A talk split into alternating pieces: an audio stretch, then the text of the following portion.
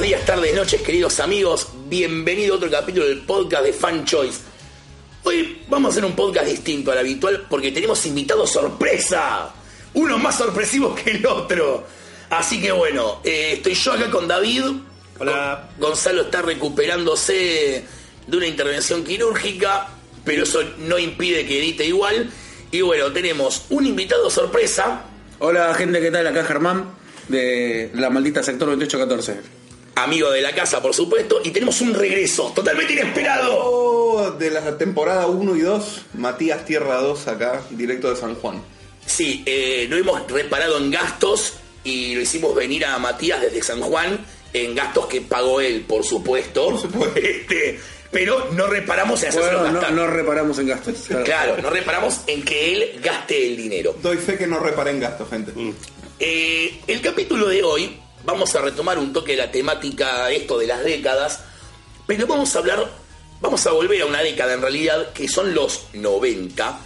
Pero Qué de- miedo, ¿no? Qué miedo. Siento que hablar de los 90 te crees en patillas, ¿no? Ani Jacob, estoy pensando Rukauf, Sí, sí, Dualde. estacioné la Ferrari afuera. Sí. Estacioné la esta rosa afuera. Pero lo vamos a ver exactamente como acá dijo Germán, desde la perspectiva de la generación perfil. Que somos los. Hoy Es el hoy. core, que es el core de, de todo esto, ¿no? De, de tu comiquería, mi comiquería, o sea, todo nace ahí. Exactamente. Que somos los que hoy tenemos 30 y largos. Déjalo ahí, 30. Déjalo ahí. Los 30. En los 30. Los 20 y 15. Claro, los, los 20 15 que tenemos todos. Y que nos iniciamos con esto, básicamente. Sí, sí. Es el primer amor, es, es, el- es la raíz de todo. Yo creo que siempre di- digo que todo nace con el Dark Knight.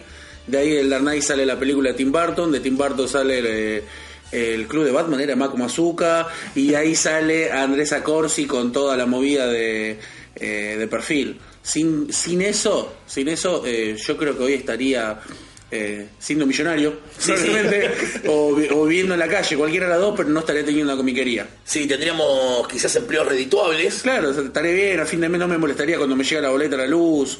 Hasta No seríamos miembros productivos de la sociedad, si lo pensamos. Seguramente contribuiría a la sociedad. Sí, sí, sí, seríamos gente distinta. Pero sí, obviamente a nosotros la, la infancia nos crió eso. Sí, Ir sí. al kiosco de revistas y llevarnos Batman, Liga de la Justicia, Superman, Flushman. Flushman. Flushman, never forget. Tiene que ser un paréntesis para discutir el, el nombre de Flushman ese. Porque me acuerdo de una nota en Comiqueando donde explicaban cómo se llegó a ese aborto. ¿Discutir o reírnos? O reírnos del nombre Flushman.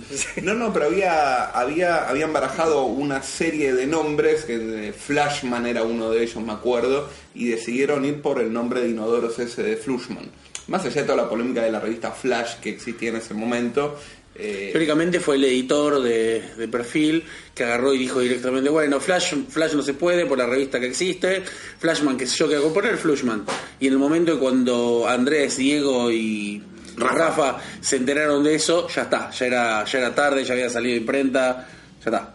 pero Ya. Teóricamente. en una nota que hacen en Comiqueando, que, que revisan eras de, de la historia del cómic, ellos arman la generación perfil, justamente, hacen una nota sobre eso y es una autoentrevista que se hacen entre, entre ellos. Sí, sí. Y se chicanean con, el, con respecto al nombre de Flushman y dicen, ¿de quién fue la culpa? Dice, la culpa no la podemos decir, pero nosotros pusimos en la, en la mesa el nombre de Flushman y quedó. O sea que la culpa en realidad sale de Acorsi y compañía pensando que no iba a quedar capaz. Pero a la, a la larga ese nombre de mierda. Claro, tiraron los peores nombres como cuánto que no le ponen Flushman. Claro, como cuánto que sí, cuánto que no. Toma. Y agradecí que no le dejaron ponerle farol verde a Green Lantern, que es lo que él quería hacer. Hola Andrés, si estás escuchando esto, es con respeto. ¿Cómo era el de la broma asesina? Que le querían poner. El chiste. No, ¿cómo era? Ay, la El chiste que te mata. El chiste mortal. Chiste mortal o al. Pasa que Killing Joke justo es intraducible, ¿no? Por Sí, eh, el- el remate. Qué joda.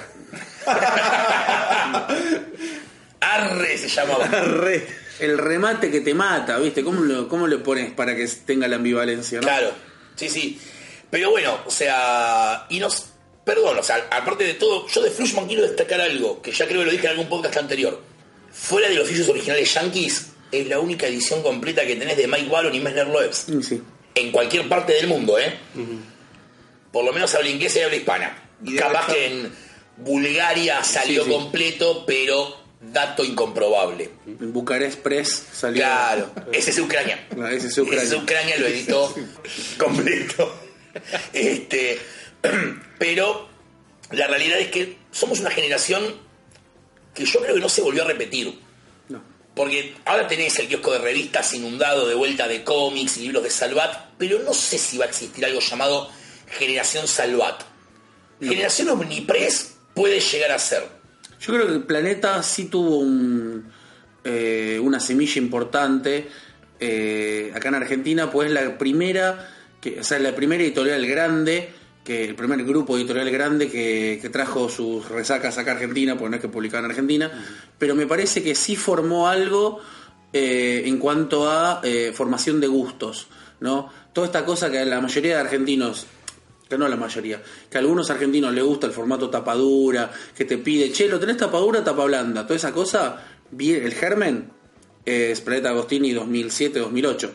Claro. El formato absolute, que, la gente que empezó a hacer comiquera en esa época, que es justo Batman de Nolan, el comienzo de, del Marvel, Marvel en el cine, de esta segunda wave de Marvel en el cine, eh, Planeta Agostini formó el gusto de la gente en cuanto a ediciones. Quieren ediciones más faraónicas, mastodónicas, menos legibles, menos cómodas, pero esta cosa que se escucha mucho de quedan linda la biblioteca. ¿No? Eh, eh, todo eso nació, Cinco no te lo puso, Forum no te lo impuso, eh, Panini tampoco en su momento, todo eso se formó con Planeta Agostini en Argentina. Sí. Sí, Que o encima sea, con ediciones resaca de España. eh, cinco lo que tenía... Todos querían el Kingdom Come, el- El ese Kingdom. Come, todos querían ese... Bueno, Nadie era fanático de Crisis, pero querías ese Crisis que venía con cosas. ¿Por qué? Porque era grande. Claro. Cinco, al igual que Perfil y, y Forum, eran Nakam Pop. Mm, O sea, sí, sí, sí, sí. eh, nosotros, a ver, nosotros, Cin- cinco eran cuatro pendejos en Barcelona que tenían más hambre de cómic que, otra, que, que recursos. y sí. Ahora, Y así le fue, lamentablemente. Nosotros somos una gen- una generación que creció leyendo. Batman de Alan Grant. Mm. Perdón, chicos, creo que con 8 años leíamos año 1 Sí. de Miller. Yo Killing Joke la leí cuando la sacó Perfil con 10 años. 10 años, Sí, tipo. Papá, ¿qué, se- qué, qué pasa acá? Claro, ¿Qué, le hicieron a la señora? ¿Qué le hicieron a esta ¿Qué señora? le hicieron a ti, chica? claro, Dios mío, no. Eh, eh, o sea, veníamos de Batman de Adam West. Sí. Veníamos de tipo de el Batitwist y toda esa mierda de colores, toda esa cosa, a Killing Joke. No, pero tuviste en el medio al Batman de Barton, el del 89. Sí, yo no me acuerdo Sí, si para los A mí 10 mi vieja, a mi vieja no me... Yo soy del 82, a mi vieja no me dejó ir, aparte era PG-13. Sí. Me compró el cómic de Daniel O'Neill, me parece, la y Jerry. Orwell. Y porque supuestamente iban a mostrar cosas que no se podía, y yo me acuerdo llorando, era, ¿por qué no me dejas ver Batman? Debe ser una pelotudez como la que estoy mirando en Canal 13 en este momento. Debo haber Y no. tenido padres más irresponsables porque me acuerdo de ir a haber visto en el 92, que tenía 7 años, Batman Returns.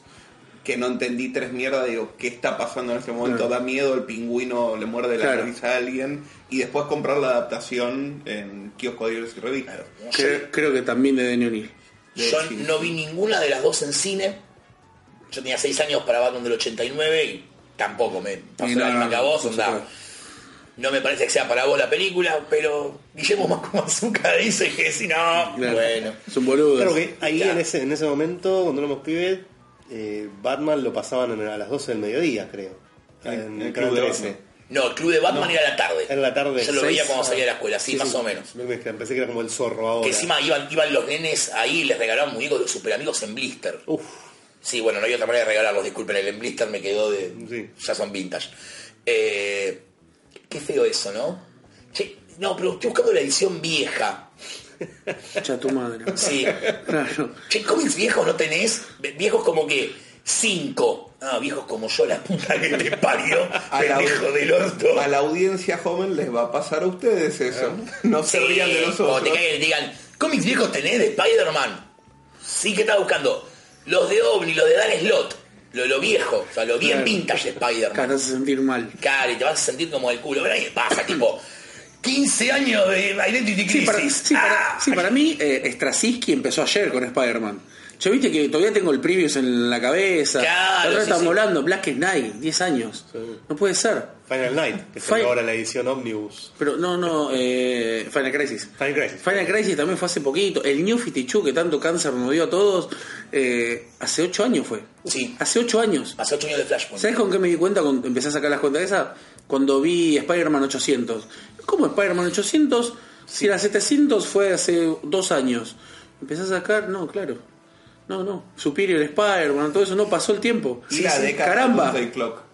Y la, claro, claro, tipo, Y todo, y todo esto se va a medir en eras Doomsday Clock. Y no, esto fue más allá por la Doomsday Clock 4. Y, esto, y esta presidencia fue en el Doomsday Clock 7 y, y la 8. Ahí hubo dos presidentes. No es una serie, es un marcador histórico. Es como los mundiales, ¿no? Vos te vas acordando. Claro, Este es el mundial de Brasil, este es, el- este es la Doomsday Clock 5, claro. Claro, no. ¿Cuándo se retiró el nieto de Messi? Creo que faltaban unos meses para la Doomsday Clock 12. Es, cuando- Ay, es no. cuando se atrasó por séptima vez la Doomsday Clock 12. Ah, listo. Al momento de grabar este podcast, la Doomsday Clock En el- 12 en el- no tiene fecha de salida. Claro. Bueno, es lo más parecido. En el mundial de Uganda del 2040 era más o menos. Como para que más o menos. Es lo más parecido a Doomsday Clock al caso de la promesa de hora cero que, que Yo lo estoy ya esperando. charlamos mil veces. Ay, Yo la estoy esperando. yo te aseguro, yo en mi Facebook personal. Andrés dice que le pagaron por esa traducción, Sí, sí, que sí. estaba hecho todo, que estaba el PDF de esa época, no sé cómo será, estaba todo mandado y cerraron. Sí, sí. O sea, yo te digo, o sea, yo hago pocas publicaciones en mi Facebook personal. La única que hago religiosamente cada puto 31 de mayo era de Zero Hour. Es la que más comentarios y likes tiene ever. Sí, loco, o sea, nos cae. Yo creo que la inocencia la perdí el 31 de mayo de 1995, cuando fui a Kiosco y le dije, ¿me das hora cero? ¿El qué? Las 12 y 20, nene. Claro, tipo, no, no, y nunca, yo creo que la inocencia, y me di cuenta que el mundo es una mierda, en el momento en el cual... Pero si uno es bueno, no, no le pasan cosas buenas, no, ahí te diste cuenta claro, que el destino te pega un ah, las- cachetazo. Las, promesas se pueden romper. Ah, listo, ya está. Pero acá dice que salió la revista. Rascomic no me engañaría a mí. Profesor Weirdo.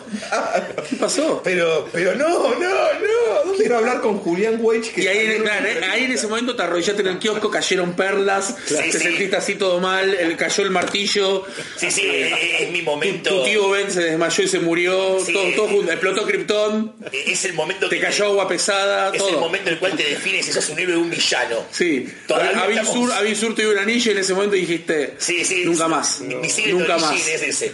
I- igual, la, la génesis, para mí, de todo esto, Y pegaste, perdón, y pegaste un salto y cayó un relámpago por atrás. todo al mismo tiempo. todo en simultánea fue. Eh, yo igual me enganché heavy con los cómics con la muerte de Superman. Que mi vieja me la trajo. Yo siempre dije que es uno de los puntos pivotales en, en mi historia. Es esa. Es tipo el día que cae mi mamá, te compré la muerte de Superman. Todo el mundo habla de esto. ¿Cómo que se murió Superman? Me spoileaste el libro. La concha de tu madre. Hasta que veo el final, veo el título, La muerte de Superman. Sí. Amigo, dale. O sea, ¿en serio?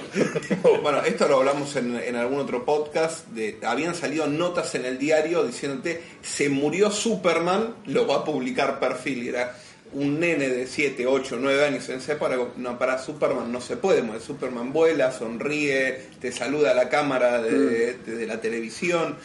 Para mí fue el, el momento impactante también. Y aparte, mi viejo me traía las historietas a la noche, laburaba en turno noche y llegaba a las 3 de la mañana. Y cuando me trajo la muerte de Superman, desvelado el boludo, al otro día al colegio. Y la primera vez que llegué de, de vuelta a un lugar fue a los 8 o 9 años de ir al colegio sin dormir y mis amigos diciendo.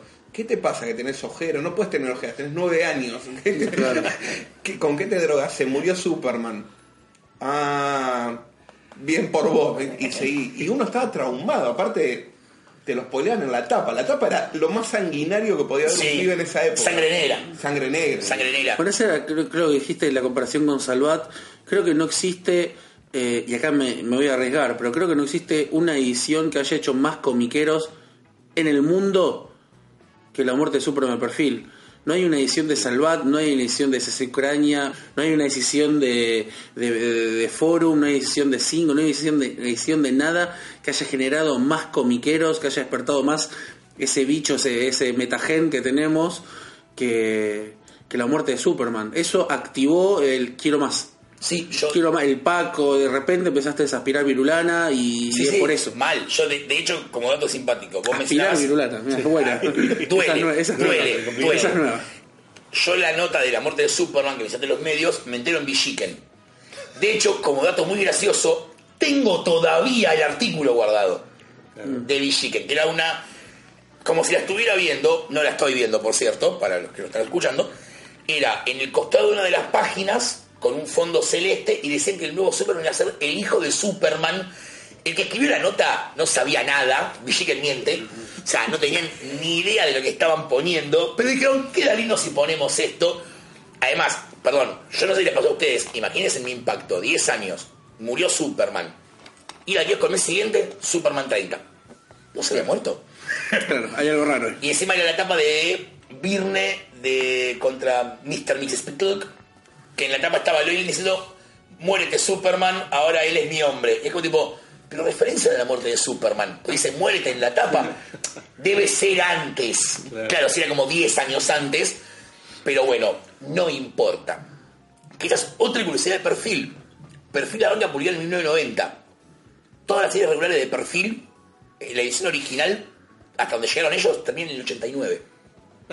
O sea, todo material preso inicio es como raro, como ve la fecha, tipo, publicado originalmente en 1988. Y no nos importaba. Lo, lo más cerca que tenías en tiempo eran las grandes historias, que Sí. no tenían tanto... Claro, los tipos venían atrasadísimos, creo que cuatro años con Superman, cuando le llegaron los, eh, no sé, PDF de esa época, eh, dijeron, bueno, fuck it, ¿qué hacemos? Eh, ¿Seguimos atrasados como estábamos, Roger Stern, eh, el comienzo de Jurgens, o vamos directamente a la papa caliente? Obviamente fue la papa caliente, saltearon cinco años y nadie se quejó, señores, nadie se quejó, nadie se puso en el caralibro de esa época, nadie se puso a prender, prendamos fuego, editorial perfil. Aprendí No, a no. dictar, muerto, Claro. que 5 años de Superman. Claro, no, las letras están mal. El Eh, tamaño. sí, Los colores corridos. Esto es material viejo. claro, no, no. ¿Quién me va? Yo no le compro más a perfil porque se salteó cuatro años. Claro. No. Que esa fue la otra promesa que nos habían hecho junto con Hora Cero, porque Hora Cero venía carreado con todo un relanzamiento editorial que implicaba saltearse años en Batman, porque iban a llegar hasta Silverware, iban a empalmar todos los ceros, años con Superman, Outsiders, Wonder Woman y Flash creo que también, creo que Flash pensaban saltar hasta ahí, no Claro, me acuerdo tanto. Flash cierran bien la etapa, la etapa De los Metal 49, Webs, de sí. Metal Lo- Loebs, y después no hacen más nada. se funde la editorial o, o la línea editorial de cómics. Sí, la cierran, en un momento dicen hasta que llegamos. Sí, no era rentable. Nunca se entendió bien cuál fue el cierre de la línea de cómics, porque vendían bien en esa época. La historia oficial es que un día se levantó el dueño y dijo, ya está. O sea, hay muchos mitos urbanos en torno a esto. En torno a qué fue lo que pasó, si no daban los números, si no...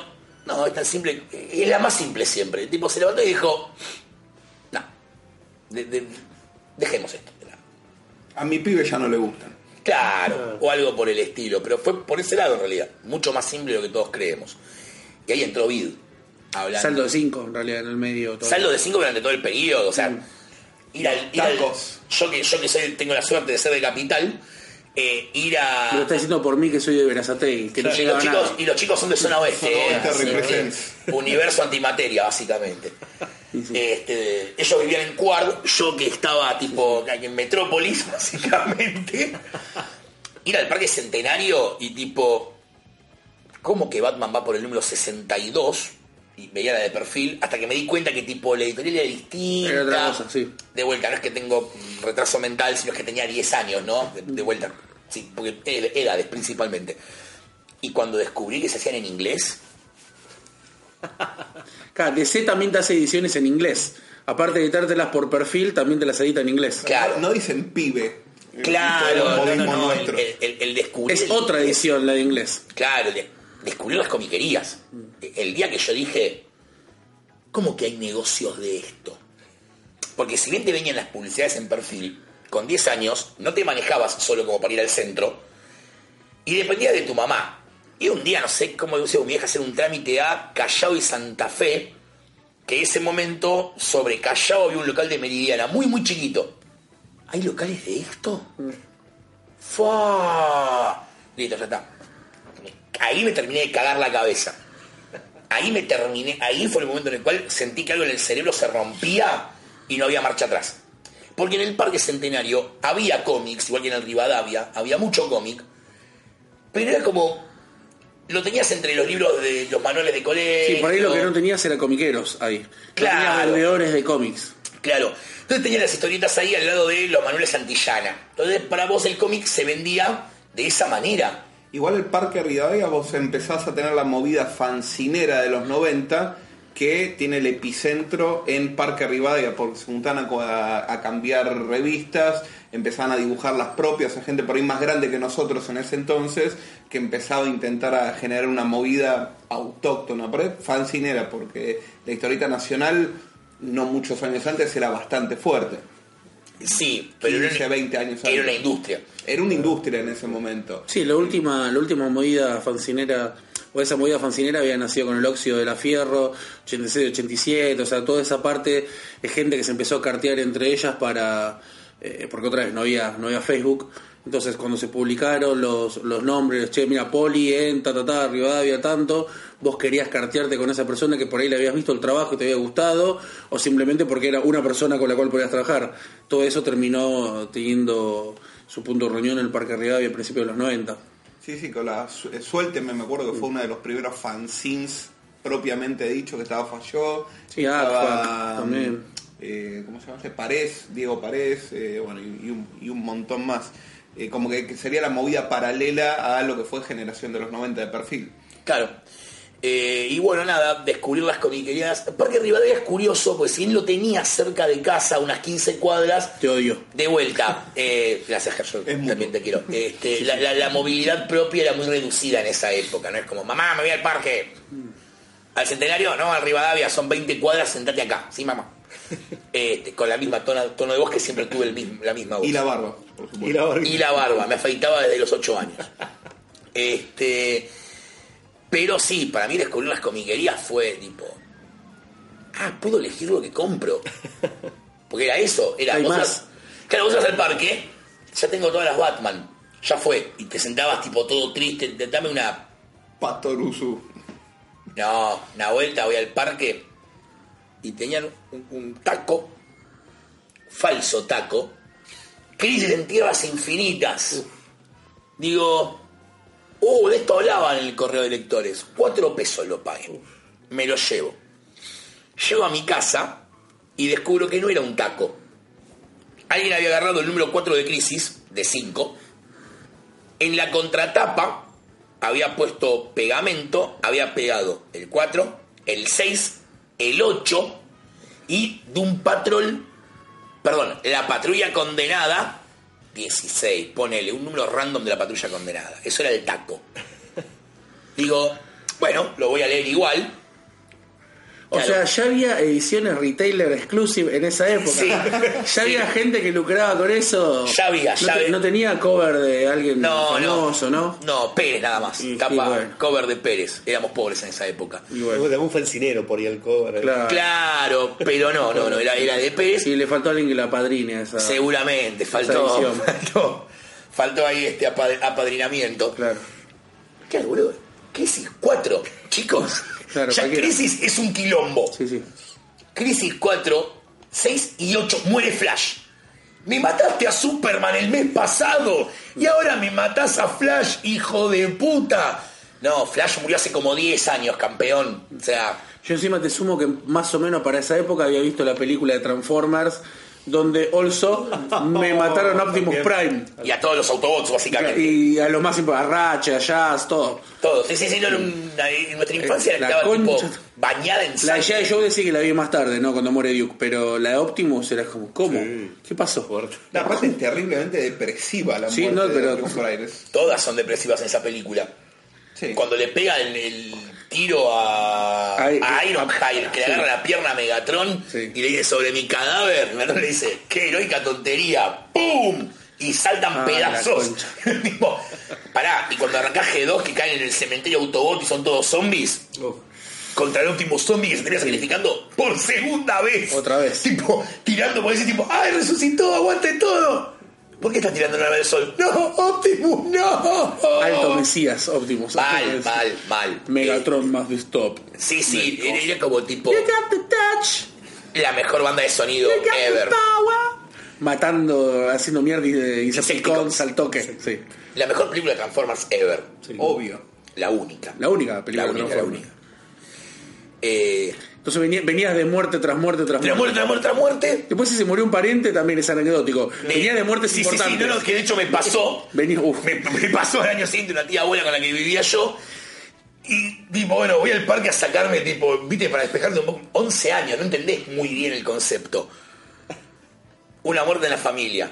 A ver, bueno. matan a Robin. La concha de tu madre. Pero tiene mi edad, no puede morir. Claro, pero para de matar gente, hijo de puta. De vuelta, chicos. Hoy por hoy, ah, mirá, van a matar a uno. Hola, Rosenberg en X-Men. Como tipo, hoy por hoy los cómics los estrujas y cae sangre. En esa época no era lo normal y nadie revivía. ¿Había muerto Barrial en Crisis? No había vuelto. Marvel. Marvel, Supergirl había muerto, no había vuelto. Gwen Stacy en los 70. Gwen Stacy, Robin, Jason todo había muerto y nos vemos en Disney. No se resucitaba. Entonces la muerte te, te pegaban heavy. Porque Superman resucita. Bueno, sí, es kryptoniano, bueno, dale, la cámara kryptoniana de la Pindorcha. Ya nos llegamos al punto en el cual revive Jason Todd, revive Oliver Queen, revive... Uy, boludo, ¿viste en el último número? Mataron a Lois Lane. Hagamos Uh, volvió.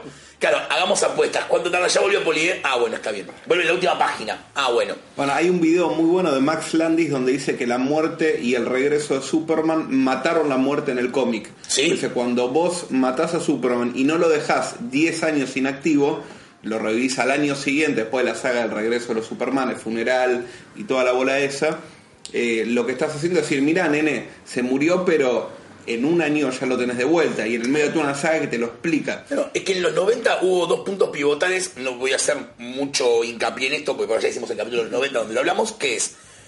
La industria se da cuenta que hay dos cosas que venden un montón. Números uno y muertes. Porque la muerte de Superman, el día que sale la Superman 75, no sale como la muerte de Superman. Moría un personaje importante de la serie de Superman. Claro, todo lejos de pensar que él era el protagonista el que se moría. Y había colas en la comiquería, hay documentales sobre esto, hay colas en las puertas de la comiquería que daban dos cuadras de cola de gente esperando que abran Y salía el número en, En la bolsa negra. En la bolsa, La bolsa negra. con los regalitos, toda la bola. Sí. Ah, matar personajes financieramente rinde, listo, llegamos hasta el día de hoy. Lo que yo no entiendo es cómo a hoy no se dan cuenta que ya dejó de rendir. Que ya tipo, matamos a Wolverine, no vale nada ese número. Porque la gente ya es como tipo, Nadie se acordó nunca de Charles Soul. te lo compra el chabón que viene llevando Wolverine porque venís llevando Wolverine. No, no. Ya no sé si hay gente que lea Batman que diga, uy, boludo, mataron a Wolverine, me lo voy a ir a comprar para ver cómo muere.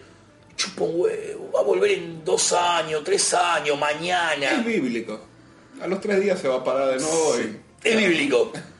Eh, Jean Grey creo que también fue la que menos tardó en volver, pero bueno, se llamaba Fénix, estaba como un toque implícito en el nombre. Igual tardó bastante. Sí, no, Ah, eh, porque Madeleine Pryor estuvo. No, porque decir, bueno, sí, de- pero la última muerte, la de Morris. La mete- Ah, no, yo hablaba de la original. No, la original, Yo la hablaba de Ro- Fénix Oscura. Roger Esther y Buscema la, la empiezan a mechar en Avengers. Sí, sí, después en X vuelve Factor vuelve. sí. Sí, sí, sí. sí. Pero, digamos, o sea, no era lo normal. Moría un personaje, moría.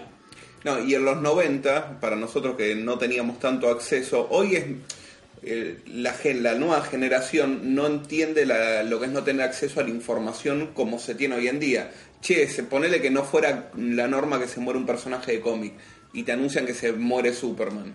Vos entras a internet y decís, ah, claro, pero se murió el año pasado en Estados Unidos, capaz que acá no me llegó la edición de SC Pindonga. Ah, pero está vivo ahora, lo revivieron. El, impacto que tenía en ese momento era todo sorpresa. Claro, los demás te spoilean todo hoy. No, hoy no podés, si, si estás en internet, es imposible eludir Yo, un spoiler. yo me, me acuerdo de una que acá le va a tocar el cocoro a Germán. Cuando yo le a al Twilight, Vamos. digo, ¡Fua! Y, y el único que no me mata y me lo vuelve loco. ¡Maldición! ¡No, déjenme en paz, loco! No puedo leer nada. A ver, viene en el diario, un peso, un dólar. Ah, esta convertibilidad sí se puede ver, nada puede malir sal. Obviamente leo Metal Twilight, eventualmente leo Final Night, ahí ya estaba leyendo en inglés. Leo Final Night. esa encima fue una seguidilla de C de, bueno, la muerte de Superman rindió, al año, a los meses Iniciamos a Batman. Iniciamos a Batman, a los meses Diana pierde por un por un contest, no me sale la palabra Sí, por un torneo. Por un torneo pierde, deja de El hacer la- el manto. eh, Jordan enloquece. Jordan enloquece, Aquaman pierde la mano. Y matan a, a Oliver Queen. eh, matan a Oliver Queen y bueno, el Terminal Velocity de Flash en el que casi se va y parece que vuelve. Claro, pero era como tipo. Déjenme en paz. Claro. Pasan los años, después de la muerte de Hal Jordan. Le caigo el club del cómic. Voy a la batalla de Green Lantern a ver los últimos números que habían salido. 119. Hal Jordan es el espectro. ¿Eh? ¿Para qué? Voy a verlo a Festino, creo que estaba ese día en el local. ¿Qué está haciendo de Mateis acá? ¿Qué, qué, qué facheamos? Ron Mars, peor. ¿Qué facheamos con esto? Sax, no, no entiendo nada. No, en Day of Judgment, que es la saga que terminó el mes pasado, Jordan volvió como el espectro. Ahora, el espectro es Hal Jordan. No nos enterábamos. Hoy le sacan 20 retailer variants. Digo, Judgment, que es lo primero que hace Jones para, Para DC. Sí. Sí, es como Para tipo, con el personaje encima. sí, sí, es como tipo onda. No te enterabas. No, no. Te enterabas cuando llegabas a la comiquería y veías el número. Y, y lo leías. Hoy ya te enterás antes, porque te lo spoilean. eh, Como la editorial. No, y aparte llegar a la Como el no comiquería casamiento de Batman. y encontrarlo, que no se lo haya llevado las copias que tenían disponibles. No, No, yo recuerdo alguna artera que era revisar, como para mí también venía a la capital era eh, cruzar cinco Bifrost, Mordor, lo que sea. eh, eh, vos venías, vos venías para acá y por ahí no tenías la plata, la plata para comprarte todo lo que querías. Entonces escondías la revista que vos querías en, en vez de poner en la, en la de Batman, vos querías llevarte la de Batman Anarchy, no sé, alguna de esas, y la escondía yo en la batea de lo que sea, de cualquier otra cosa que no tenga nada que ver, de las galletas. esas-. Sí, esa de Norma, en los mangas de Norma, no sé, Appleseed o, o, no sé, Silent Mobius, alguna Sí. cosa de esa que sé que un otaku no se va a llevar ese número. Sí, y sí. por ahí con la esperanza de que el sábado siguiente todavía esté, yo me lo pueda llevar. Sí, sí, sí, esa, eso, eso era un truco común. Y lo escondías en otro lado y ya fue. Que sea lo que Dios quiera. Hoy puteamos cuando nos pasa eso. Cuando vamos a la de Superman y decimos, ¿qué mierda es una Batman acá? No, hoy vienen directamente de che, me la guardás y por ahí después no te la retiran. Sí, eso también puede pasar. Eh, igual porque yo por lo menos desconocí en ese momento que existía algo llamado suscripción, que era decirle del club del cómic, ¿me guarda Green Lantern cada vez que salga? Pasa que en esa época también éramos conscientes de, y por ahí el mes que viene no tengo los tres pesos que sale la americana, ¿entendés? Tipo, capaz que la onda, no, no tengo los tres pesos que sale la Mi mamá no me... no te la puedo llevar. Mi mamá gana 400 pesos, así Claro. que 3 pesos Es mucho. es un, es un número. Es el 1% de su sueldo casi. Y yo de Constitución me iba, salió un peso 10 el subte, de Constitución me iba caminando hasta el Parque Rivadavia. Caminaba, o sea, de Constitución, San Juan, no sé qué, Rivadavia, y ahí subía 30 cuadras. Un Con- poquito más. Sí. Desde No, 9 si es, al, si es al 1000 y Rivadavia no es al 4000. al 5000 del parque. Al 5000, bueno, 40 40, cuadritos. cuadras. Y, o por ahí, ahí me iba en subte, pero cuando encontraba algún número de cataclismo, contagio, alguna cosita que me gustaba, sacrificaba ese pesito 10 y volvía caminando, estaba más flaquito, volvía caminando todo por ahí, volvía hasta el tren de Constitución, tren hasta Verazategui, que la chancha dice despacito, y de Verazategui 30 cuadras a mi casa, ahorrándome otro peso, pues encima en provincia era más caro el bondi que moverse por capital, peso 35, pero por ese 35 tenía uno, o si rapiñaba, dos issues más. Sí, yo me acuerdo tuve un cumpleaños de 15 a 5 cuadras del Meridiana de eh, Rodríguez Peña. que ahí nos juntábamos con los pies a jugar Overpowers, y Overpower, un juego de cartas coleccionable, y yo tenía otra falopa más además de los cómics, porque nunca sube la viste y cuando No, te no, no. metes. Yo tipo, yo si hubiera sido drogadicto me hubiera metido cualquier cosa dentro del cuerpo. Poli, esta esta droga de diseñador, edición limitada, dame. Vintage. Vintage, tipo, mételo.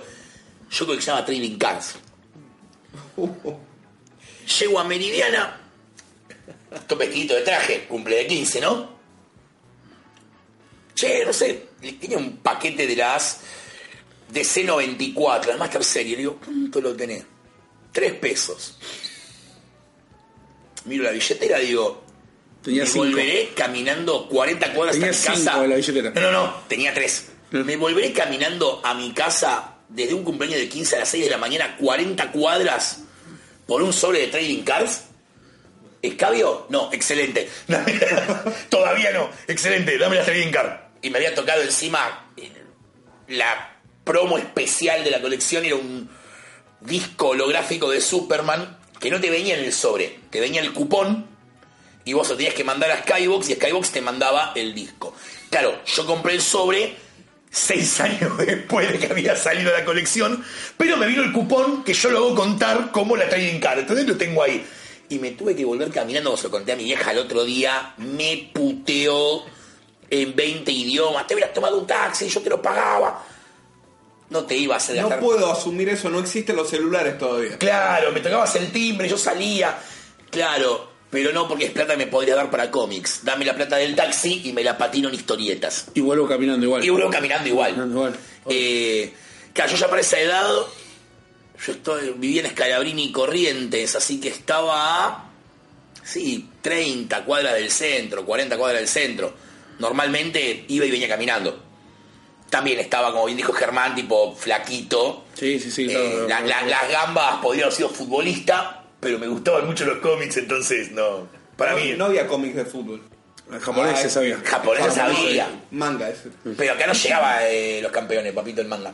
No, tenían Se la- habría practicado el tiro gemelo, eh, pa- pateando tobillos. Sí, sí, rompiendo gente. Claro, huracán en el cielo, a ver, subiste, ¿viste? yo siempre era alto y bueno, yo me tiraba abajo y uno que salte. O sea, Pero- rebotar en el palo, no, no salía como Richard. No. no, no rebotás el palo y volabas a traer No, otro no, palo. no, nos hemos lastimado No, sí, sí. heavy imitando a los campeones. Creo que ha habido más bajas imitando a los campeones que imitando a los Power Rangers. O pensás que el tiro gemelo, dos personas tienen que pegar al mismo tiempo pateando tobillo del otro, o el otro pateándote a vos. Claro, no, no, paso. el. Y aparte para que salga... la- Y lo peor de todo es que en tu cabeza parecía lógico que, claro, la pelota hace esa, hace esa chanfle porque los dos le pegan al mismo tiempo, entonces uno hace que la pelota vaya por un lado y en tu cabeza, en tu cabeza era lógico. Claro, Era obvio que va a pasar sentido, eso. Tiene obvio, sentido, ¿cómo? makes sense.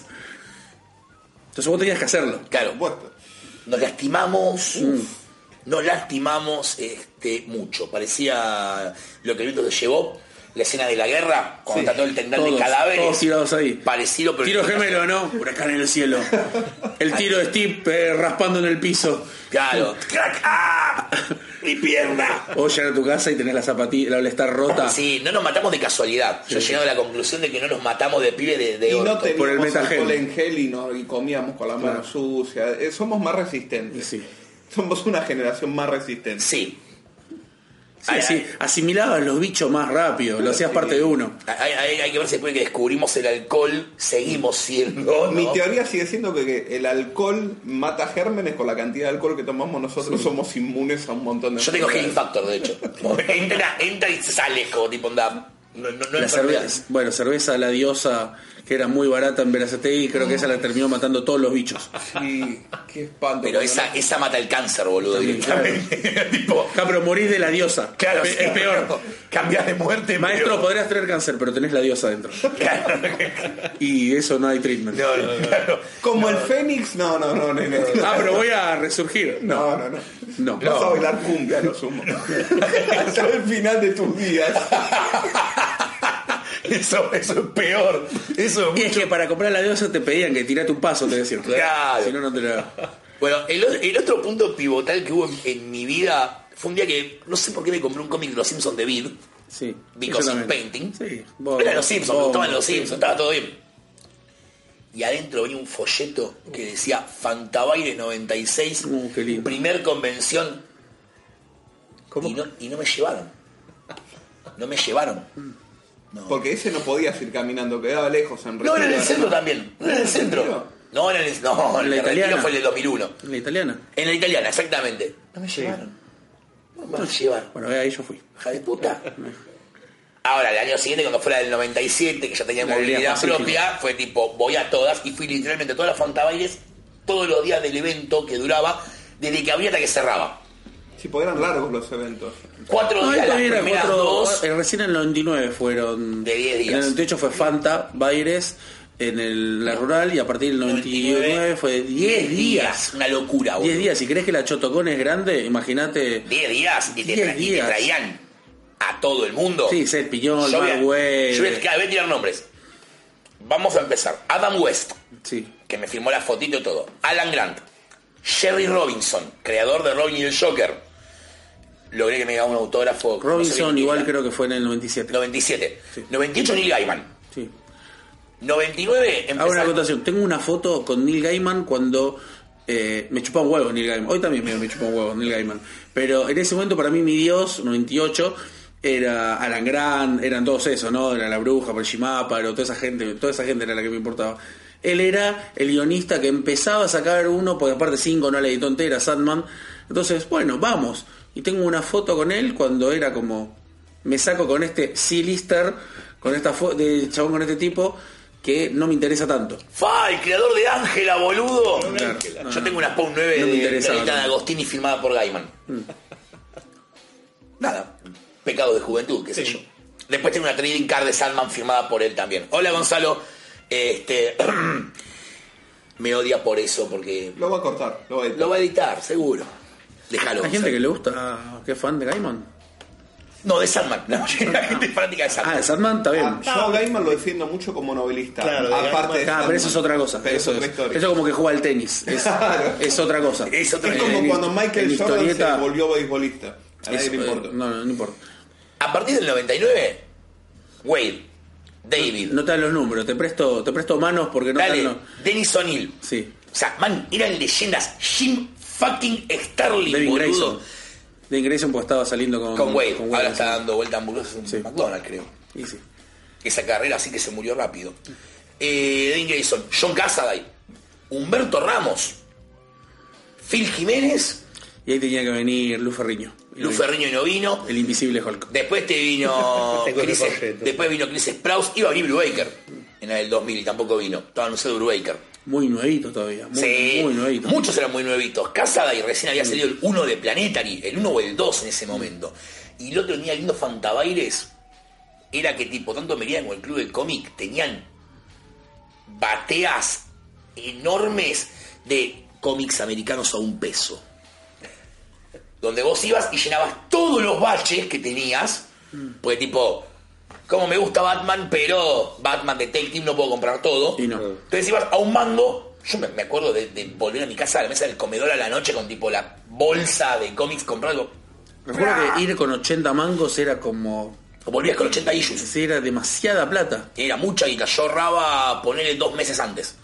Tipo de empezar a. Yo empecé a visitar parientes. a visitar parientes. Eh, Eso, eso es una cosa que, re- que recuerdo que, que se perdió de por ahí es por falta de dinero o por falta de esta pasión de lo que sea que eh, Fantabaires era octubre, ponerle por ahí, que vos ya desde marzo, marzo, abril ya estabas empezando a pensar en ahorrar para eso. Yo ahora, ahora octubre tenemos algo parecido que es la crack, pero yo no pienso en ahorrar, es voy, saco el pasaje y voy. Sí, nosotros igual, en, en tu caso. Ahí estabas ahorrando. En el caso particular de nosotros dos, tenemos la ventaja de retailer. O sea, ¿cuánto Claro. podés gastar en la crack en cómics? Sí, eso es verdad. Que haya alguna oferta. Yo el año pasado encontré números de Shazam de Ordway a 20 pesos cada uno. Yo Sí. no consigo ese precio de costo. O sea, aparte por él le compré un muñeco al Colo Cren, que se lo puedo comprar acá también, pero Claro. Y además que cuánto tenés que ahorrar hoy para ir a un evento de cómics y volver con las cantidades que volvíamos. Vendés un no, departamento. pero sería pero grosero. Vendés un departamento. Pornográfico directamente. Claro. No, no, no. Bueno, vendí el depto. No tiene sentido. Vendí el depto y con esta guita me voy a la crack o a la Comic Con y me compro la cantidad de. A ver, 80 issues, chicos. Sí, es una guasa. Ponele que vos de oferta encontrás el issue en la convención. Hablamos de que eran issues de hace tres meses, no issues de los 80. Que los encontrás porque algún. Alguien tiene que limpiar estoca lo pelotudo y te lo vende a 100 mangos cada issue. Sí, o menos, sí. Son 8 ¿Dónde- lucas. Sí. Son 8 lucas, boludo. 80 issues. No las ahorraste en dos meses. O no te compraste no. literalmente nada. Tipo, onda.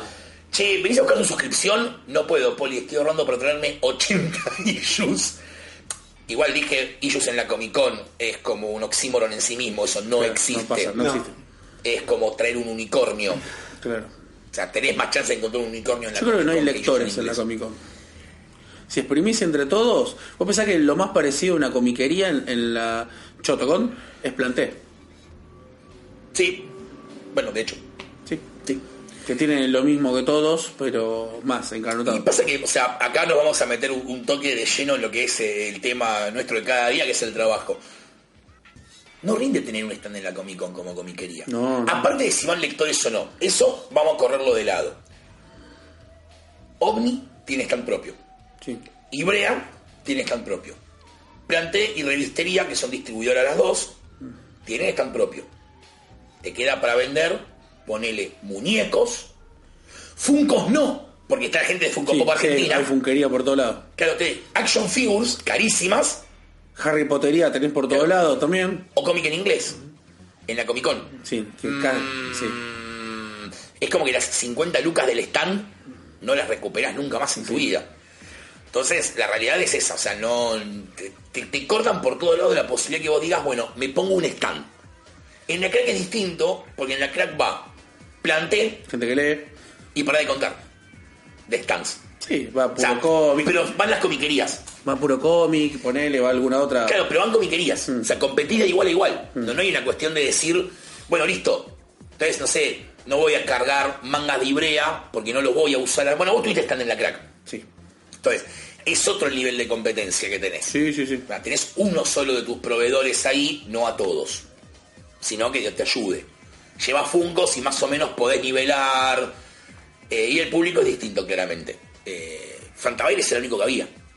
Sin contar que hoy por hoy, si te pones a querer ir a eventos en general, entre los eventos de anime, ferias y toda la bola, tenés uno o dos por fin de semana.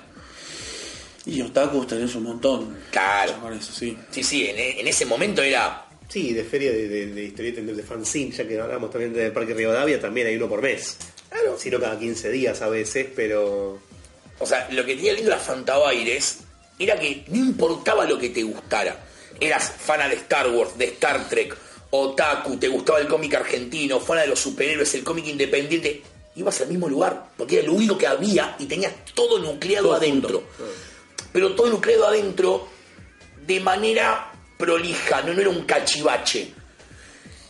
Había proyecciones, está bien, seamos realistas. Hay actividades que se hacían en la Fantabaires que hoy no se pueden hacer porque no tienen sentido. Básicamente Ahí que es proyectaron eh, la Batman, Batman Beyond, los primeros dos capítulos en inglés sin subtítulos. Claro, porque antes de que se diera. Claro, la, de, la de Dragon Ball china, coreana, no me acuerdo. La de Goku peleando contra el cocodrilo inflable. Fantastic Four del 94. Fanta- eh, Fantastic Four, La de eh, la de Macros, Do You Remember Love, Sí, la bellísima Ayo Boete Mazuka. claro, pero porque no teníamos de dónde Claro. sacarlo. Sí, hoy no puedes hacer proyecciones, ya estás medio complicado. Está complicado, pues ya te pueden caer a decirte, amigo, ¿dónde está la licencia para esto? Y aparte ya la viste. Lo veo tranquilo en casa. Sale Hash, o ponele, hoy la hace Batman Hash y ya la vi el miércoles, creo. Claro, o la veo tranquilo en casa. No voy a perder tiempo de evento sentado. Yo igual siempre lo dije, esto es, si me están escuchando los de la Comic Con, es un consejo que les voy a regalar, que es, ya que Disney tiene stand, es muy difícil armar como tipo una salita de proyección y estar dando, no sé, Endgame ya pasó. Endgame eh, en bucle todo el día, cuestión de que el chabón que va y pueda ver, aunque sea una película con el precio de la entrada, capaz que me dicen, sí, mirá, se lo preguntamos a Disney y nos dijo tu puta madre, o no Endgame, pero no sé, Homecoming, alguna película vieja de Marvel, que las pueda ver en calidad cine, aunque la sala sea más chica, dame algo más por el valor de la entrada. Yo me volvía de Fantabaires con la pila de cómic comprado, las pilas de cómic firmados, dibujos Charlas, charlas que tuve con gente que no. en la cola, te ponías en la cola. Bueno, en la crack me pasa todavía, de por ahí estar en, en cola esperando para algún dibujante. A mí pasa en el hotel. Charlar. Incluso. En el hotel ver gente en el ascensor, ¿no? Subir Claro. y ver gente. Bueno, en Rosario en realidad te pasa los cuatro días, pues vas caminando por Bueno, la Rosario, peatonal. Rosario se viste de cómic por Claro, cuatro días. porque además vas caminando por la peatonal y "Eh, ¿qué haces, Poli? ¿Qué haces, nene? ¿Todo bien? Sí, eh?". A mí me pasa eso, que es como el, el primer día que va Clara, Clara no, no es del palo. Eh, Clara descubrió todo este mundo oculto cuando empieza a salir conmigo. Y le pasaba, la vez que íbamos a la crack, no podíamos hacer cuatro pasos sin que alguien me saludara. Me dice, estamos en otra ciudad. Le digo, claro, pero pues somos todos Claro, pero es la ciudad cómica. es la ciudad, del, es la capital argentina del cómic. Eh, felicitaciones a los chicos de la crack, por cierto, ya que estamos. escuchan, yo sé que esto lo escuchan. Pero en ese momento que teníamos era Fantabaires y era increíble, tipo, conocer tipo de afuera, Peter David, vos le cortaste la mano a Aquaman, hijo de puta. Jim Starlin, Jim Starlin decirle, dibujame un Robin. Muerto. Sí, se lo pedí, lo tengo, lo tengo ahí guardadito. Este, una de mis posesiones más preciadas es el Robin muerto. Cinco, comprar cinco y leer Question de saldo. Porque encima de la época comiqueando había sacado, Sujo había salido, no sé, Cry for Blood, la de Huntress, y Sí. tipo recomendar Question en la comiqueando. Otra cosa que creo que nos formó como lectores, muy fuerte la comiqueando, cuando la Obvio. podíamos conseguir. Eh, el, el decir tipo, Son las pocas cosas que me llegan a Zona Sur. claro, Comiqueando y Laza. Sí, nosotros acá las conseguíamos. También teníamos que ir a buscarlas en realidad. No es que le llevaba el kiosquero mío. Pero era tipo. ¡Fua! Loco, o sea. Mirá, es enorme el mundo del cómic. No es las cuatro que sacan perfil. Cinco contando los cazafantasmas. Yo me había olvidado de los cazafantasmas, que lo hablábamos en preproducción. Yo la tengo completa, los 16 Sí. números, boludo. De, de hecho, de pibe era la que más me gustaba. Igual acá me sacrifican, pero a mí no me gustan los cazafantasmas, así que creo que también qué? es por... La primera película me parece divertida, la segunda me parece un, un bodrio y con la tercera no me meto porque es políticamente incorrecto. No, no vi la tercera directamente, así que. Es, un, es un tema... No, no, no, no, es que yo tengo, no, no, yo tengo una política que es Igual ahora viene una nueva tercera. Claro. O sea, yo igual tengo una política que es, las cosas que me gustaban de chico, hay que dejarlas, Dejarlas ahí. A mí Transformers, me habla de Transformers, me paro, te aplaudo, San Optimus Prime. ¿Alguien intentó ver la serie de Transformers de vuelta hoy? No. G1 y es complicado. Es inmirable. He-Man es inmirable. La gente que dice, eh, con el dibujo nuevo de Shira arruinaron el universo He-Man. Estaba arruinado, amigo. Estaba O sea, mal parido. Claro, mirá de O vuelta. Thundercat, uno piensa en Thundercat y piensa en el opening. Claro, vos No, pensás en pero- los Open o los Pero Thundercats estaba. El problema que tiene la serie, se cuando éramos pibes nosotros, un solo villano. Claro. Entonces todos los capítulos Todo era. Skeletor tratando de derrocar a la monarquía. Claro. Era Skeletor tratando de derrocar a la monarquía y He-Man defendiendo el status quo. Shira era mucho más interesante Eh, como pero serie. Shira por lo menos era, era, la re- eh, era una rebelde en serio. Era derrocar un, golpe- un gobierno Era de facto. Estaba buenísima Igual, Shira. igual yo te he dicho la otra vez que estaba mucho más planteada desde el origen, la mitología. Cuando hicieron Shira fue, sentaron a Straczynski y le dijeron, armate una mitología para esto. Y el chabón hizo una Biblia, hizo una cosa así para Sí, sí, dirigir Shira, la serie. Shira para mí es como la excepción a la regla. Igual lo que esto de cosas es la billetera de la yo creo yo, que yo llamo la, la billetera de la nostalgia. Sí. Porque es eso, es que te saquen un nuevo muñequito, ahora te lo reviven, eh, te lo mantienen, con Motu es eso, hicieron los Motu Claxis y empezaron de nuevo y te sacan, y ahora creo que van a empezar a sacar de nuevo las primeras figuras. No, van a sacar los vintage, Los vintage. estilo vintage, Claro. con articulaciones nuevas. Nah, O sea, va a poder, es el vintage, vos lo ves y es el mismo muñeco. Va a poder hacer así. Claro, va a poder doblar los codos, va a poder tomar cerveza, básicamente. Claro, sí. Que me parece que el vintage tendría que ser eh, como el vintage, como Claro. las tortugas ninja, tendría- Claro. no tendría que tener más movimientos. No, es que para mí el vintage tendría que ser el vintage. Fin. ¿Lo vamos a reeditar? No, No. si no ya no es vintage. Déjalo como está. Claro. O sea, deja. Si yo quiero comprarme He-Man de Top Toys, me va a sangrar el ojete. Pero además, seamos realistas. Un reissue de un muñeco es lo mismo que un facsimile edition. Yo creo que tiene que estar, tiene que estar, pero Sí. no es lo mismo. No es lo O mismo. sea, si vos tenés el facsímil de Amazing Fantasy, No tenés, la Amazing Spider-Man Fantasy. 1. No tenés Amazing No tenés, Fantasy. no. Tenés el facsimile. Tenés el mismo contenido. Todo. No el, ob- el objeto cambia. Es lo mismo que yo que no tengo mi, mi papelito, mi Excel con, eh, con los números que me faltan. Si yo me compro el Omnibus o el TPB que tiene el Giant Size de X-Men, Germán, ¿tenés Giant Size de X-Men? No. Tengo un tomo que lo tiene. Claro, exactamente. O sea, eh, no, no tenés el, el objeto, es lo mismo. No lo tengo. Tipo, mira, rehacen los muñecos de He-Man. Claro, no tenés a Skeletor. Si yo me los compro, me compro los vintage. Si los quiero. Skeletor es Skeletor. Este es un reissue de Skeletor. Ojo, si vos me decís los Motu Classics, que eran los muñecos de He-Man con esculturas nuevas, tipo más DC Direct o más Mattel, Ah. está buenísimo si es un esqueleto nuevo. Porque toda la escultura es nueva, toda Sí, la... sí. Eso sí es un esqueleto nuevo. Ahora no, tengo el mismo de vuelta, es un reprint. Y pero hoy la nostalgia es un negocio. Antes no. Porque se estaba generando. Bueno, sí, pero nostalgia tenés, qué sé yo, si vos naciste en los 80 y te gustan los Igual, Beatles, los- igual, perdón, la- claro, esto te iba a decir, la nostalgia sigue existiendo, siguen remasterizando discos de los Beatles. pero hoy es una industria. Claro, porque se generó eso. O sea, cuando. A ver, la generación que hoy tiene nueve años no va a tener nostalgia. Las cosas pasan muy rápido. Hoy les gusta Gravity Falls, mañana les gusta eh, Gumball, pasado mañana les gusta Regular Show, Hora de Aventura.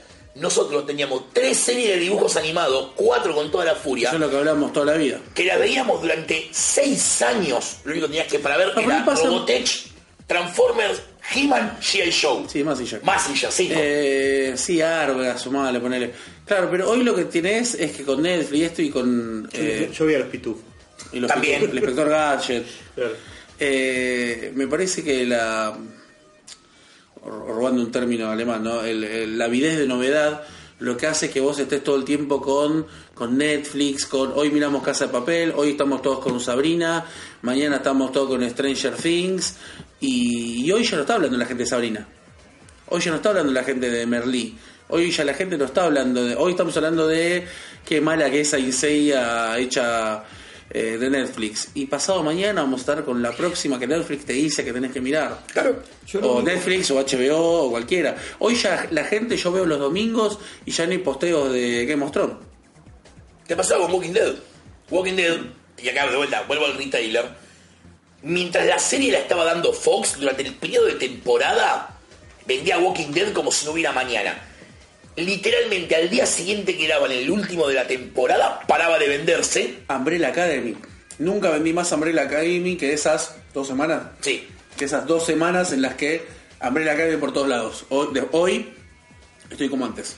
Ya no se ande más Umbrella Academy. sí, sí, ya no me la piden. No, pero yo lo que digo, el punto que quería hacer que para mí el valor nostálgico, lo único que puede llegar a tener en 20 años para el pibe que hoy tiene 10 es el MCU. Te guste o no, yo creo que el impacto cultural que tuvo eh, esa fase, y sobre todo si la fase 4 no está tan buena. Sí, es el Star Wars de, de ellos. Sí, en, en un universo de 20 películas. Yo creo que en 20 años se va a recordar como...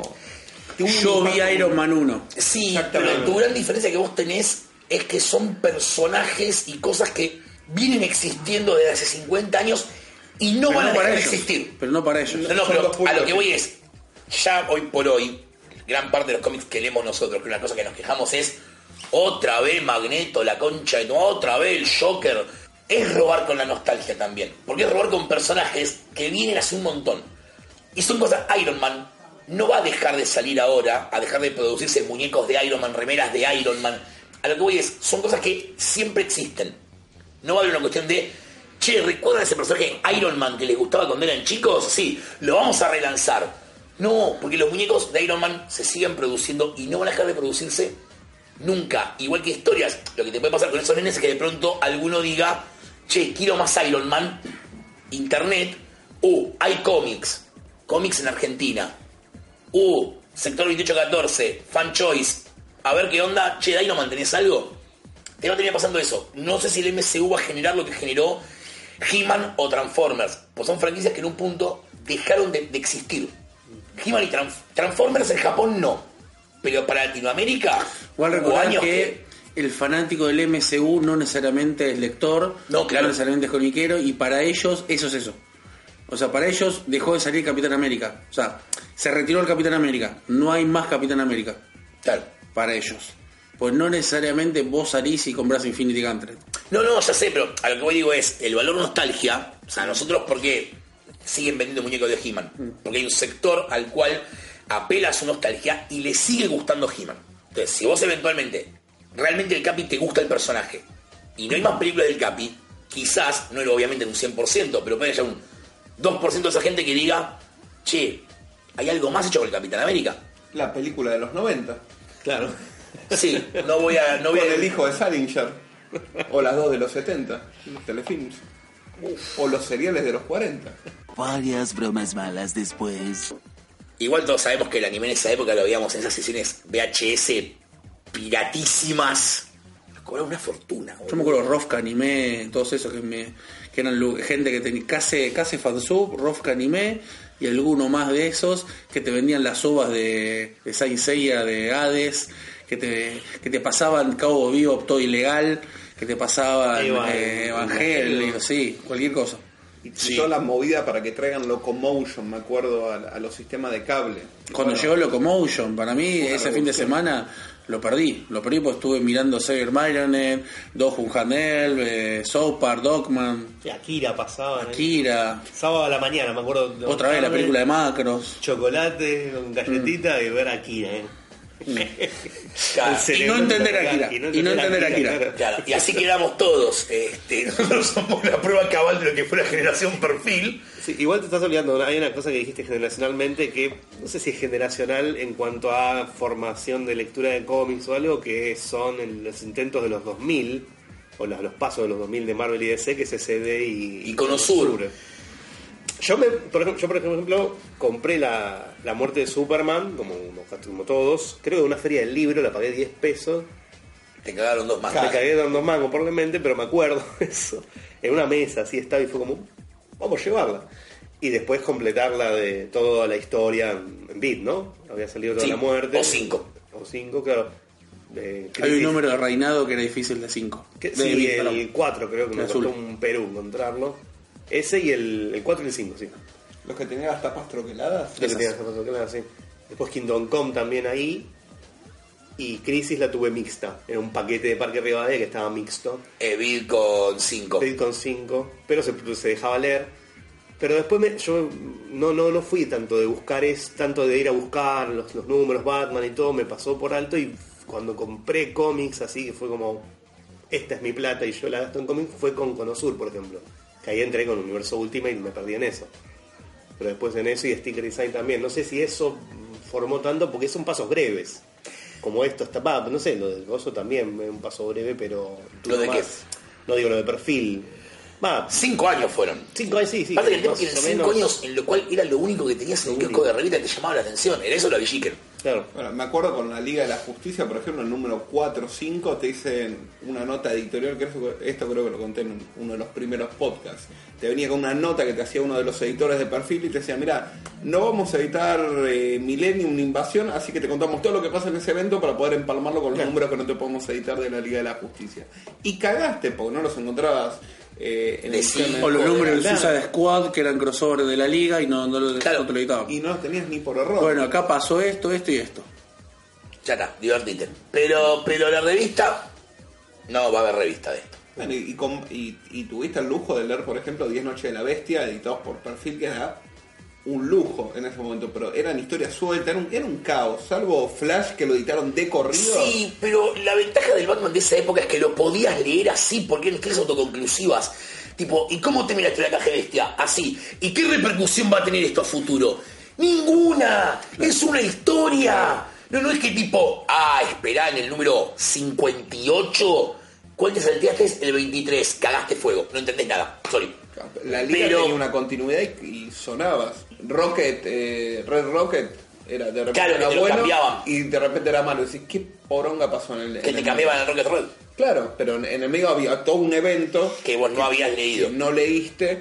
eh, lo mismo leyendas. y un bueno, la, la liga de Giffen sale de leyendas, de lanzamiento. De repente había una liga nueva, había eh, hechos que te linkeaban a ese evento, vos no tenías la más puta idea de qué había pasado y no entrabas a Google y decías, che, me bajo el ilegal para leerlo y para poder empalmar con eso. Ah, qué épocas. Oh, tenías que sacar todo por contexto ahí. Sí, sí, sí, oír y rezar que estuvieran las ediciones de 5, porque 5 sí la sacó completa. Con eso no me faltaban. Yo nunca los conseguí. No, no. Aparte yo era fanático Yo de tenía todo irme- Millennium, Armagedón, eh, Invasión dos veces, que la de 5 venía con blasters y la de, vi- la de perfil tenía un número agregado Sí, no, además tenía los especiales. y especial, por eso blasters y los especiales. Eh, sí, no, no, yo me refería a los números de liga que no publicó perfil. Nunca los, de 5 nunca los pude conseguir. Yo no soy fan de la Liga IFA. Ah, Yo soy un enfermo. Y, y de hecho me pasó con Breakdowns también, que nunca la pude conseguir de 5. Realmente fue un temita ese. Así que bueno, eh, esta semana hubo noticias. Mucho Hickman. Mucho salió, Hickman. salió House of X 1 y estamos contentos. El History de Wave, No lo quise leer, Ah. quiero esperar a que llegue el número físico porque en digital Te duele. No, no, mucho splash, querés mucho splash y tengo miedo de perderle. Sí. De, de perderle algo ahí que sea tipo onda fa. Salió el epílogo de. Tampoco lo leí. Ah, está muy lindo. Tampoco lo leí, pero House of X, boludo, me pateó la cabeza. De hecho, creo que no leí ninguna otra cosa de la semana porque dije nada va a estar a la altura de esto. Sí. Pero Sí, sí. salió. Fue un abrazo de un viejo amigo o algo así, de decirte, vení, vení, está todo bien. Pero Poli salió Batman de Tom King. No, por favor. Posta.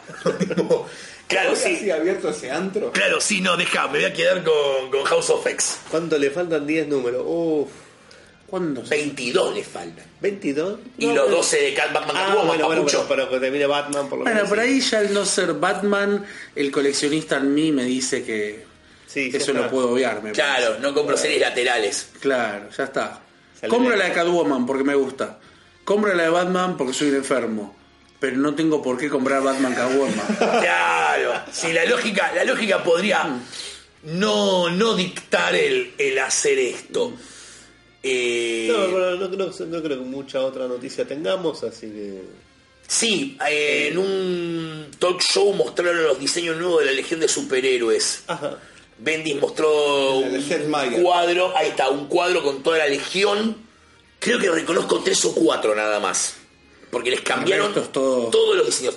A ver, fana de la Legión, como que la palabra reboot es como una segunda palabra Sí, sí, sí. habitual. Hola reboot, ¿me entendés? Yo mismo me rebuteo varias veces por día la continuidad para mantenerme con la Legión, con lo cual si está bueno, bienvenido sea. O sea, que, que ya estamos acostumbrados. La bronca dejar atrás Greg Dar- Darkness Saga, Magic War, Que la hacer de vuelta, pero te la- te la hacen de vuelta, no te preocupes. Pero da bronca que todos esos cómics que tenés te los metes todo en el culo. No, no, yo tomo la, la legión afortunadamente cuando Jones te lo acomoda como que cada legión corresponde a una tierra distinta y que todo eso pasó. Solo que uno es tierra 1, otro es tierra prima, la otra es tierra 246. Cuando elegís, tipo, mandar la legión hacia el multiverso, en vez de rebotearla propiamente dicho, como que te acomoda todo. Como que decís, ah, bueno, claro, esto pasó pero en tierra 1, esto pasó pero en tierra 247. O sea, Legión de Tres Mundos para mí el logro que tiene es eso. Es el decirte, no, no, pasó, tu legión está viva. Sí, es algo, es algo así como lo que hizo Busiek y Pacheco en Avenger Forever, ¿no? Tratar de reacomodar todos los quilombos que habían hecho con Khan, Immortus, Ramatut y todo eso, todos los quilombos temporales en 12 issues, bueno, acá también, una cosa así de, de acomodar todas las legiones y todas las macanas, todos los que The Way, todas las, todas las cosas y acomodártelo y hacerte un- una especie de mapeo. Claro, y una legión que puede... Tres legiones, ahora cuatro con esta asumimos, que pueden interactuar entre ellas en cualquier momento. Entonces, en cualquier momento que se le ocurra a un guionista decir, traigo todo de vuelta, pimba, y que existen en simultánea. Porque el Superman de Tierra 2, que después muere en Infinite Crisis, post-crisis, no existió. Ahí sí es como, ay, todo esto qué pasó, no existe. Y All Star Squadron nunca pasó. Ahí sí te lo borran. Acá lo que te dicen es, no, no, sí, esta legión existe, estas aventuras pasaron en otra tierra. Me parece más divertido que simplemente decirte, nunca pasó lo que te gustó. Así que bueno, chicos, esto es todo por el capítulo de hoy. Le agradecemos de vuelta a Germán haber venido, No, por favor, gracias por la invitación. que lo pueden encontrar en el local. Pasá la dirección del local, Ger, ya que estamos en el tema. Toro 2814, Suipacha 892, Eh, esquina Paraguay, a la vuelta del Ateneo. ahí mismo. Mati, igual capaz que la semana que viene te tenemos Capaz. otro capítulo. Otro capitulito para despuntar el vicio. Para, ya que te tenemos, te, te Me exprimimos. siento socio fundador de. De lo este sos, podcast. claro. O sea, no es que te aprovechamos, te exprimimos. Por supuesto, me siento una naranja feliz. Sos una naranja feliz. Bueno, los dejo toda la semana. Le agradecemos también a, a David que está acá. Eh, les dejo toda la semana para que ponderen la frase soy una naranja feliz y contextos en los cuales usarla. Chicos, tengan una buena semana y lean mucho. Nos vemos la semana que viene.